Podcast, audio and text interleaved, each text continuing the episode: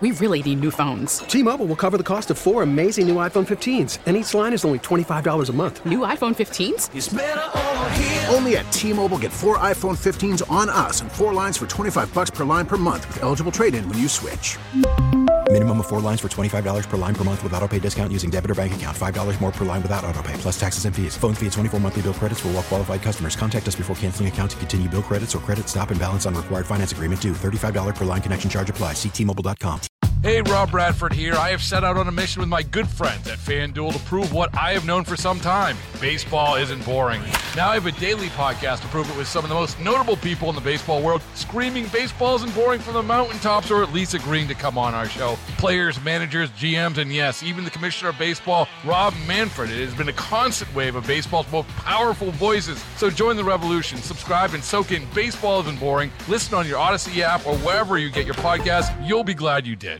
It's hard to overstate the significance of Judge Ketanji Brown Jackson's likely ascension to the U.S. Supreme Court. It makes you think, or makes younger black women or younger kids who come from different walks of life see that dreaming big is worth it and sees that kind of, you know, working hard, going to school, believing in yourself, being kind, being a good person um, is all worth it. Judge Jackson would be the first black woman on the High Court growing up in my community in Harlem, I didn't know any black women attorneys. And by her mere presence, she will change the court. Well, I would hope, um, as with any um, justice on the court, that their experiences will, uh, that they will bring their life experiences um, uh, into the process of evaluating these cases. But getting through the nomination process was grueling. Can you provide a definition for the word woman? Can I provide a definition? Mm-hmm. No. Yeah. I can't. You can't? Now, history. On this vote, the yeas are 53, the nays are 47, and this nomination is confirmed.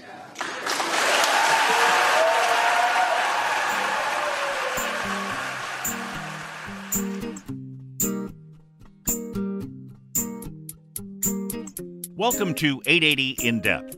I'm Steve Scott. This is a judicial earthquake. There have been five women on the Supreme Court and two blacks. But of the 115 justices who have served since 1789, none has been a black woman. Judge Jackson will be the first. This makes her a trailblazer and a role model. It's also made her something of a lightning rod, and it's raised questions about the partisanship that's been injected into the Senate confirmation hearings. Senator, have we reached the point where no nominee will be confirmed unless the president and Senate majority are from the same party? I hope not. A bit later, we'll hear from New Jersey Senator Bob Menendez and Rutgers law professor Elise Boddie. The Supreme Court has become, Supreme Court confirmation hearings have become um, con- increasingly contentious because of the stakes um, that are in play with respect to Supreme Court decisions. But first, we're going to get the perspective of a first year law student at NYU. Talia Scott is a 24 year old black woman who grew up in Harlem. She has no relatives who are lawyers, and she was the first person in her family to go to college. When she looks at Judge Jackson, she sees her own potential. She spoke to WCBS reporter Peter Haskell. As someone who is a law student, um, seeing the representation specifically with people like so, Justice Sotomayor, for example, who's from New York, um, but then also seeing more women on the court. I was specifically hoping for a black woman. And so, of course, when President Biden, even during his kind of process leading up to the presidency, was making this promise of having a black woman, potential, uh, having, sorry, a potential black woman nominee, I was very, very, very optimistic. And then to see kind of the news released and to see her, or to see actually all all the few nominees at the beginning, was just truly heartfelt for me because a lot of times, you know, looking at law schools and the makeup of the top law schools in the country, there's also not that many black women in law. There's only two two percent of attorneys in the U.S. are black women, and so when I saw her, you know, almost vying for one of the highest positions uh, in our land. I think I was just, it was truly remarkable to see, and then I think it was also just gave me a immense sense of pride as a law student myself. Currently, who's trying to figure out the impact that I want to have and also kind of the path that I want to go down in the legal profession. You talked about representation. explain what that means and, and why that is so important. Um, I will say that I think representation is so important because there's kind of this famous, I guess you can say, quote where it's like, you can't be what you don't see. And I will say that just looking at my experience of interacting with black women attorneys, I was actually reflecting, um, doing a journal entry, and I realized that in, growing up in my community in Harlem, I didn't know any black women attorneys. And interestingly enough, like the first black woman attorney I met was Michelle Obama. Um, but looking back now and, and, you know, just witnessing or understanding Judge Ketanji Brown Jackson's career and what it t- took for her to get to, you know, this position now where she's sitting before a committee or where she sat before a committee, it makes you think or makes younger black women or younger kids who come from different walks of life see that dreaming big is worth it and sees that kind of you know working hard going to school believing in yourself being kind being a good person um, is all worth it and so i think for me as someone who navigates NYU law, knowing that there aren't that many black women on campus at these top law schools, is representation that, you know, I'm not necessarily defined by the limits that society sets for me. And so, you know, I'm a first generation college student, a first generation law student, and also Judge Jackson is the first. um, and it's a huge first. And so I think the representation is seeing people, one, that look like you, but also there's representation because she was a former public defender. So seeing someone with unique experiences, um, representation, seeing a black woman with her natural hair. And so I think there's so many aspects and layers to representation that she specifically brings that I think many people can connect to outside of her race and gender as well.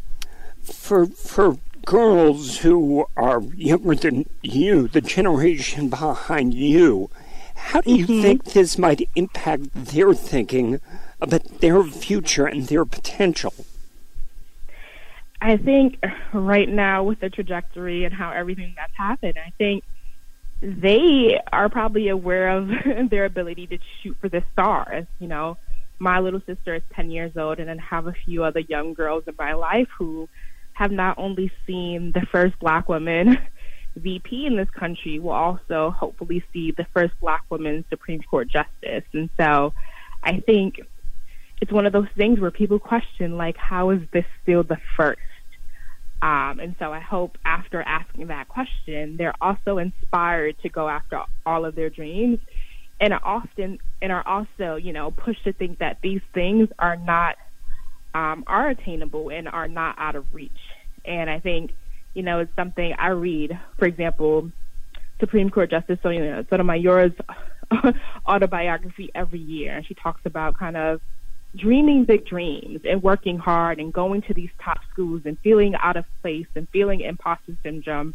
And I'm sure these are all things that Judge Jackson felt at Harvard Law, is things that I feel at NYU law is things that I felt when I was an undergrad and first generation student at Haverford. And I think many young girls, many young black girls are going to grow up and maybe continue to feel the imposter syndrome and also continue to be in spaces where people are questioning their intelligence, questioning if they belong. And as a result, they're looking at themselves and also questioning those things. And so I would hope that, you know, this moment represents the fact that, you know, your hard work will speak for itself. Um, that you can do anything you set your mind to. And so I think even just thinking back to Judge Jackson's opening statement where she says, like, I think she said her, her life was blessed to without measure. And so just reflecting on how far she came um, as a little black girl who once dreamed big dreams, but also, you know, who knows if she dreamed, dreamed of this dream that she's living now. And so um, I think young black girls will be inspired to not only dream, but inspired to work hard despite society, individuals questioning if they belong, if they uh, are worthy, um, and if they are smart enough. The Senate hearings were contentious. Republicans delved into questions beyond the law, and they took aim at some of the judge's rulings, raising concerns that she is a judicial activist who is soft on crime. Every single case, 100% of them, when prosecutors came before you with child pornography cases, you sentenced the defenders to substantially below not just the guidelines, which are way higher, but what the prosecutor asked for on average of these cases 47.2% less. I take these cases very seriously as a mother, as someone who, as a judge, has to review the actual evidence in these cases and, based on Congress's requirement, take into account not only the sentencing guidelines, not only the recommendations of the parties, but also things like the stories of the victims. Also, things like the nature and circumstances of the offense and the history and characteristics of the defendant. Can you provide a definition for the word woman? Can I provide a definition? Mm-hmm. No. Yeah. I can't. You can't? Not in okay. this context. So I'm not a biologist. The meaning of the word woman is so unclear and controversial that you can't give me a definition? Senator, in my work as a judge, what I do is I address disputes. If there's a dispute about a definition, people make arguments, and I look at the right. law and I decide. Well, so I'm not. The fact that you can't give me a straight answer about something as fundamental as what a woman is underscores the dangers of the kind of progressive education that we are hearing about. Do you agree with this book that is being taught with kids that, that babies are racist? Senator, we really need new phones. T-Mobile will cover the cost of four amazing new iPhone 15s, and each line is only $25 a month. New iPhone 15s? It's over here. Only at T-Mobile get four iPhone 15s on us and four lines for 25 bucks per line per month with eligible trade-in when you switch. Minimum of four lines for $25 per line per month with auto pay discount using debit or bank account. $5 more per line without auto pay, plus taxes and fees. Phone fee at 24 monthly bill credits for all well qualified customers. Contact us before canceling account to continue bill credits or credit stop and balance on required finance agreement due. $35 per line connection charge applies. Ctmobile.com. After the end of a good fight, you deserve an ice cold reward. Modelo is the mark of a fighter. You've earned this rich golden lager with a crisp, refreshing taste. Because you know the bigger the fight, the better the reward. You put in the hours, the energy, the tough labor. You are a fighter, and Modelo is your reward. Modelo, the mark of a fighter. Drink responsibly. Beer imported by Crown Port Chicago, Illinois. Hey, Rob Bradford here. I have set out on a mission with my good friends at FanDuel to prove what I have known for some time baseball isn't boring. Now I have a daily podcast to prove it with some of the most notable people in the baseball world screaming baseball isn't boring from the mountaintops or at least agreeing to come on our show. Players, managers, GMs, and yes, even the commissioner of baseball, Rob Manfred. It has been a constant wave of baseball's most powerful voices. So join the revolution. Subscribe and soak in Baseball Isn't Boring. Listen on your Odyssey app or wherever you get your podcast. You'll be glad you did.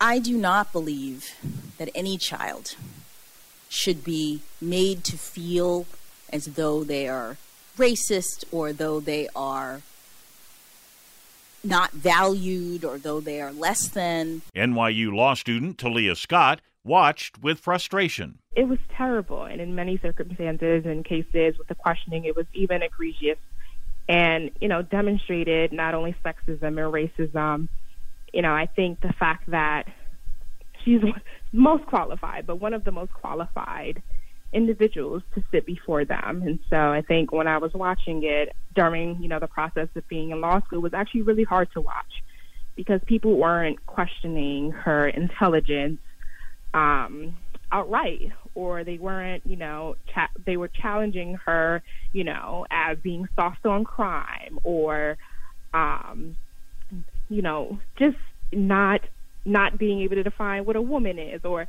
you know it was things where there were very much clear motivations behind it um, or even just comparisons about how Judge Justice Kavanaugh was treated previously. And so I think one of those things that, in terms of the treatment, I think Cory Booker said it best, where said people will not steal my joy. And I think as she remained calm and collective, but also thankfully, you know, she had many people who were part of her village behind her sitting in that same room. And so I think that's what allowed her to stay very calm um, and collective as people, you know, were making, I would say, random and unfactual attacks on her, on her record. Um, and I think it's one of those things as a black woman, I think many people, many of my friends, especially in the legal community, talked about as black women who are often on display, display for many different reasons, whether that's on job interviews in the classroom, um, in leadership positions, you have people who will call you out and question you um, and try to imply that you are not good enough. And I think she did a great job of showing why, if anything, she would be the perfect person for this role. You talk about the fact that she was, they, they try to basically question whether she belonged. Is that something you're concerned about when you think about your career in law going forward? Yeah, it's. I will say it's something that often keeps me up at night. I will say, you know, now after it's almost my the end of my first year at here at NYU Law, and even before I got to NYU Law, there are different messages that you get subtly that make you feel like you don't belong. But even here, where you know you have classmates, right? Whether that's white classmates who interrupt you while you speak, or um, it's the way that students choose to interact with you or the way that employers view you. Um, and even thinking the realities of knowing that I'll be in big law and working at a big law firm where there's still not that many um, black attorneys. There's still not that many black partners at different firms, black women partners. Many partners are, sorry, many firms are just now starting to make strides in that area. And so not saying that just having people in these positions will be the things that change everything, but I think, you know, realizing that there was a time where there were no black women at NYU Law. And even then now, looking at our small group or the small population of black students currently here, there's not only this role that we have to be great students, to, you know, make our families proud, we also have to work harder. We also have to make sure that you know, we are seeking out opportunities. Many of us don't come from generations of attorneys. And so I think there are all these factors at play. Me as well being a traditionally low income student and currently on a full tuition scholarship, right? And it's not a secret that I'm on a full scholarship at NYU. And so I navigate the institution knowing that, again, I, I am first and knowing that I'm also seen as the exception. Um, and I think that's something Judge Jackson probably also felt as well where you look at your community growing up in Harlem, like I said, I didn't see what I am now for younger girls. I didn't see that around when I was growing up. And so I think it's all that pressure of not just doing well academically um, and being a representation not only for a black women in law, for black people in law, but also just being a representation for your community and dreaming big and working hard, but realizing that there are all these kind of systematic and institutional challenges that kind of are set up in place and don't are not necessarily working to make life easier for you. And so I will say that it's, it's been something that I, I am constantly talking about and working through with my peers um, in law school and outside of law school. But I, I think the start is having more black people in law who have these conversations and also extending that conversation to everyone.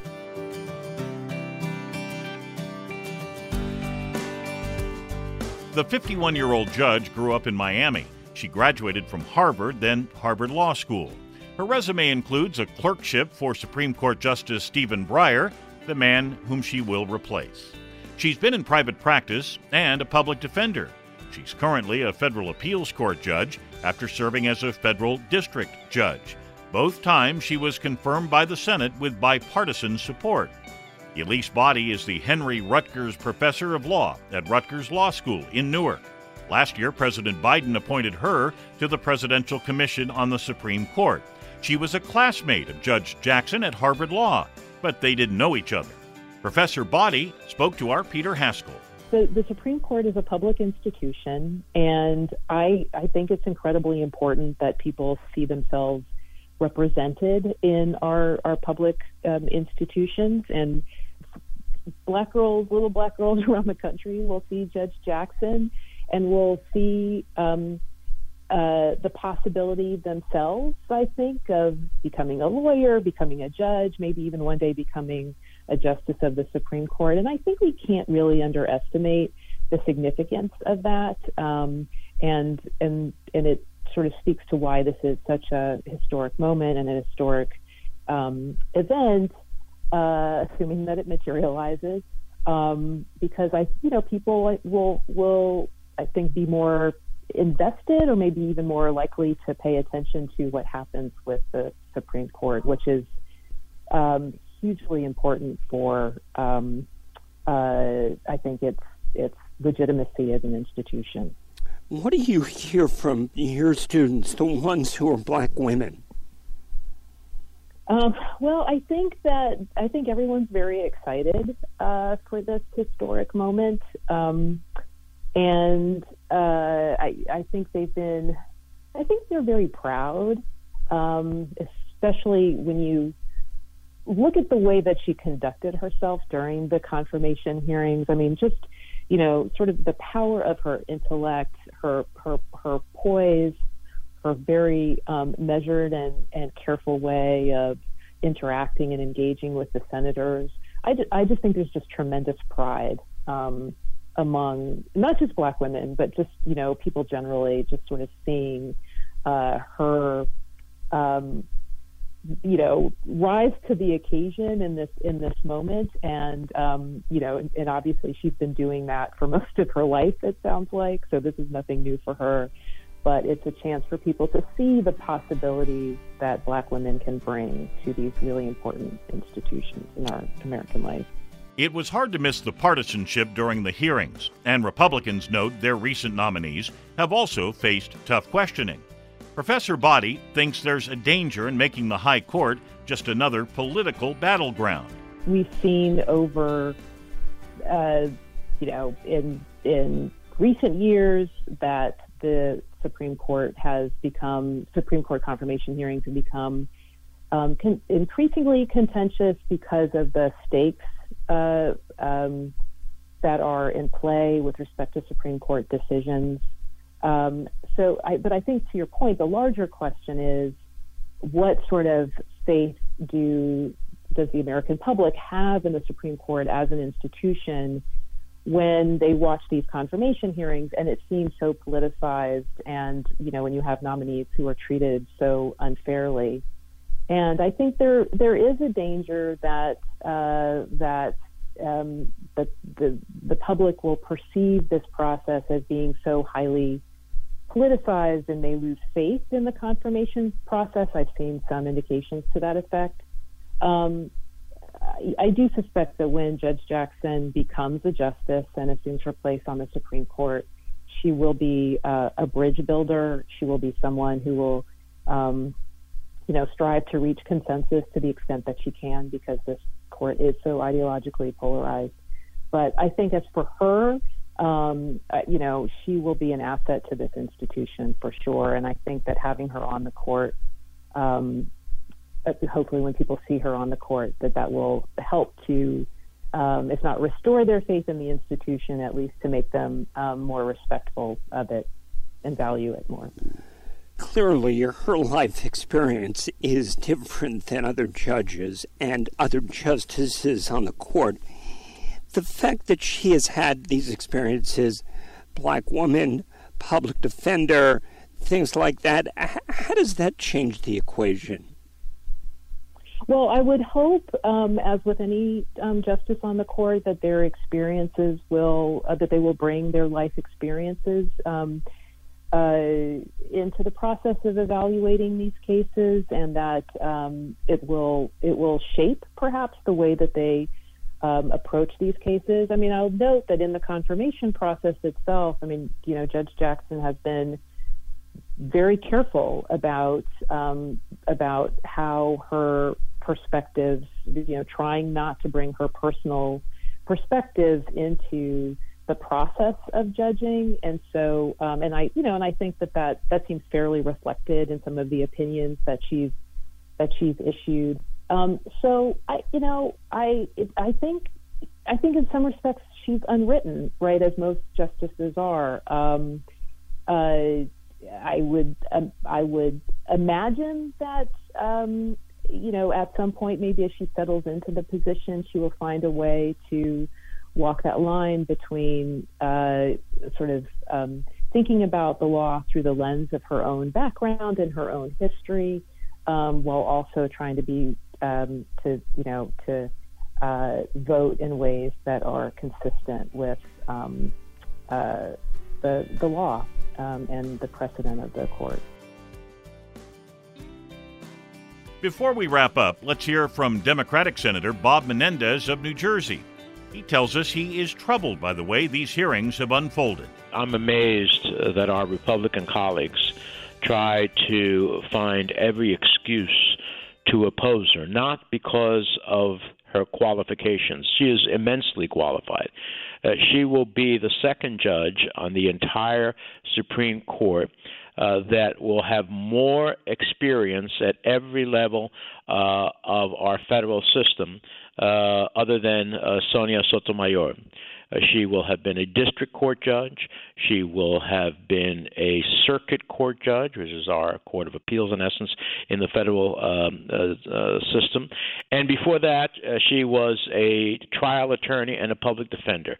So she understands our system of laws and her intellect was on display. She didn't even have a note in front of her during hours of questioning, uh, and so I'm surprised uh, what is it uh, with our Republican colleagues that they seem to have a problem with strong, intelligent uh, women at the end of the day in terms of casting a vote for them? Because not only for the Supreme Court, but for so many uh, circuit court judges, they always seem to have a problem. But, Senator, in fairness, didn't Democrats do their best to block Justices Gorsuch, Kavanaugh, and Coney Barrett? Well, but there is a, a big difference. Uh, the big difference is that on substance, uh, the positions taken by those nominees uh, basically would alter uh, our system of laws as we know it because of their uh, unwillingness to accept precedent. When you cannot say that Roe versus Wade, for example, which deals with a woman's right to choose, is settled law, uh, and that in fact uh, it is the precedent established by multiple Supreme Courts, then you have to worry about is there ever going to be any law that is settled? And so um, those are just one of the many elements. And then in, in Justice Kavanaugh's case, there was a series uh, of personal uh, frailties uh, that rose to the question of does this, this person deserve a lifetime appointment to the highest court in the land? Senator, have we reached the point where no nominee will be confirmed unless the president and Senate majority are from the same party? I hope not. I hope not. And and I will say, uh, in fairness to some of my Republican colleagues, there are three that have announced that they will vote for her. So, um, you know, I, I give credit to them that notwithstanding the blockade that the Republican leadership wants to create uh, on this nominee, on Justice Jackson, that uh, soon to be Justice Jackson, that uh, in fact um, three Republican uh, uh, senators have said that they will support her because they have viewed her background, viewed her respect for precedent, viewed her legal acumen and her temperament, and decided that in fact she is worthy of their vote. I salute them for that. Judge Jackson will now wait in the wings until Justice Breyer steps down. That's it for 880 In Depth this week. The executive producers are Tim Scheld and Peter Haskell. Our thanks to NYU law student Talia Scott, Rutgers law professor Elise Boddie, and New Jersey Senator Bob Menendez. 880 In Depth gives us a chance to focus on an important issue in our community. You can find us at WCBS880.com the Odyssey app, or wherever you get your podcasts. I'm Steve Scott. Thanks for listening. We really need new phones. T-Mobile will cover the cost of four amazing new iPhone 15s, and each line is only $25 a month. New iPhone 15s? Only at T-Mobile get four iPhone 15s on us and four lines for 25 bucks per line per month with eligible trade-in when you switch. Minimum of four lines for $25 per line per month with auto pay discount using debit or bank account. $5 more per line without auto pay, plus taxes and fees. Phone fee at 24 monthly bill credits for all well qualified customers. Contact us before canceling account to continue bill credits or credit stop and balance on required finance agreement due. $35 per line connection charge apply. Ctmobile.com. Protect your vehicle's engine with a full synthetic oil change and save with Mobil One at O'Reilly Auto Parts. Purchase five quarts of Mobil One full synthetic motor oil and receive a $10 O'Reilly gift card after rebate. See store for details. With your Mobil One purchase, you'll also receive two times points during O Rewards Bonus Points Month at O'Reilly Auto Parts. Oh, oh, oh, O'Reilly Auto Parts. Hey, Rob Bradford here. I have set out on a mission with my good friends at FanDuel to prove what I have known for some time baseball isn't boring. Now I have a daily podcast to prove it with some of the most notable people in the baseball world screaming baseball isn't boring from the mountaintops or at least agreeing to come on our show. Players, managers, GMs, and yes, even the commissioner of baseball, Rob Manfred. It has been a constant wave of baseball's most powerful voices. So join the revolution. Subscribe and soak in Baseball Isn't Boring. Listen on your Audacy app or wherever you get your podcast. You'll be glad you did.